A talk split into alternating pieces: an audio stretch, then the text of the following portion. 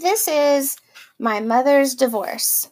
I was in the middle of writing a song when I got definite word about my mother's divorce.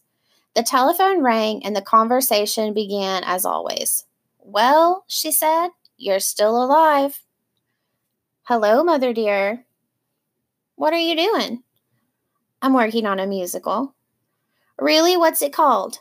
Big Dyke Goes West. Billy Lee, don't you know nobody wants to see a musical about a bunch of lesbians? Really? Did you call to harass me or have you got something to say?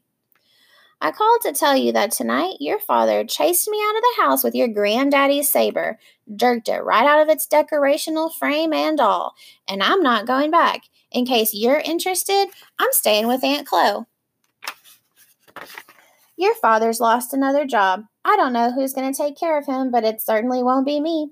If you had any sense, you'd do your duty by us and come home. But then again, you don't care. We're just family. I do too. You do not.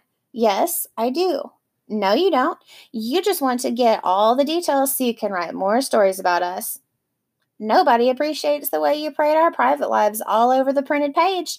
Besides, divorce is not simplistic. We're almost bankrupt. Somebody has got to see to the business matters. We have to keep the legal fees to a minimum. Then why don't you call Freddie or June? They're within a couple of hundred miles. I'm thousands away. I did.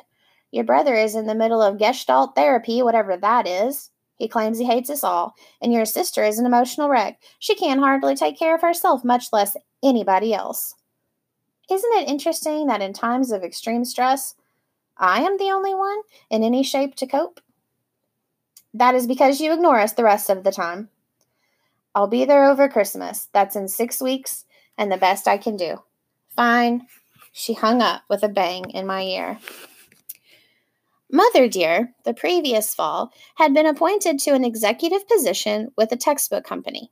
Her salary was higher than anything my father had ever seen. They had agreed during sessions with the counselor when their condo sold to use the money against their debts, then move into separate apartments. My father didn't really believe the Southern Belle he'd worked and bled for his entire adult life would quite soon leave him penniless, jobless, and without a car or a place to live. She did, though, and he went temporarily insane. When I arrived, I met with both their lawyers to help tie up mutual business. I had become my parents' parent. I didn't like the role. I thought it might make me feel of use, but all my efforts had little effect. Sadly, I realized there wasn't anything anyone could do. Christmas Day, I was stuck at my mother's apartment with a copy of the National Enquirer and my dear Dennis miles away. At 2:30, I emerged into a gray and chilly afternoon to go meet my father. He had a present for me, the only one he was giving that year.